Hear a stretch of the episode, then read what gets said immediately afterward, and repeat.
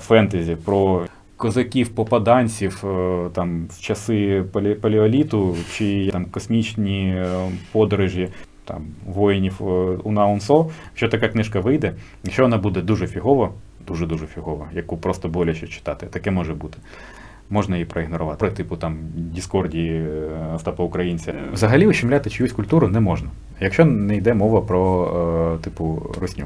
Ну, Путін не нападе вже вдруге. Кажу, пі- пісня їбаш їх, блять, Вова, це культура. Да, в школах, можливо, цю пісню не будуть співати, типу на уроках музики, але не знати про даху браху. То якась скандальна баба, яка типу трусить сракою, от, бо митці мають на щось жити. Ну, якогось там 20-річного типа е, розмазала там по е, гусеницям танка. Це жахливо. Це тупо звучить. Подається в контексті блін, мемів про мертву русню, то це може викликати просто посмішку.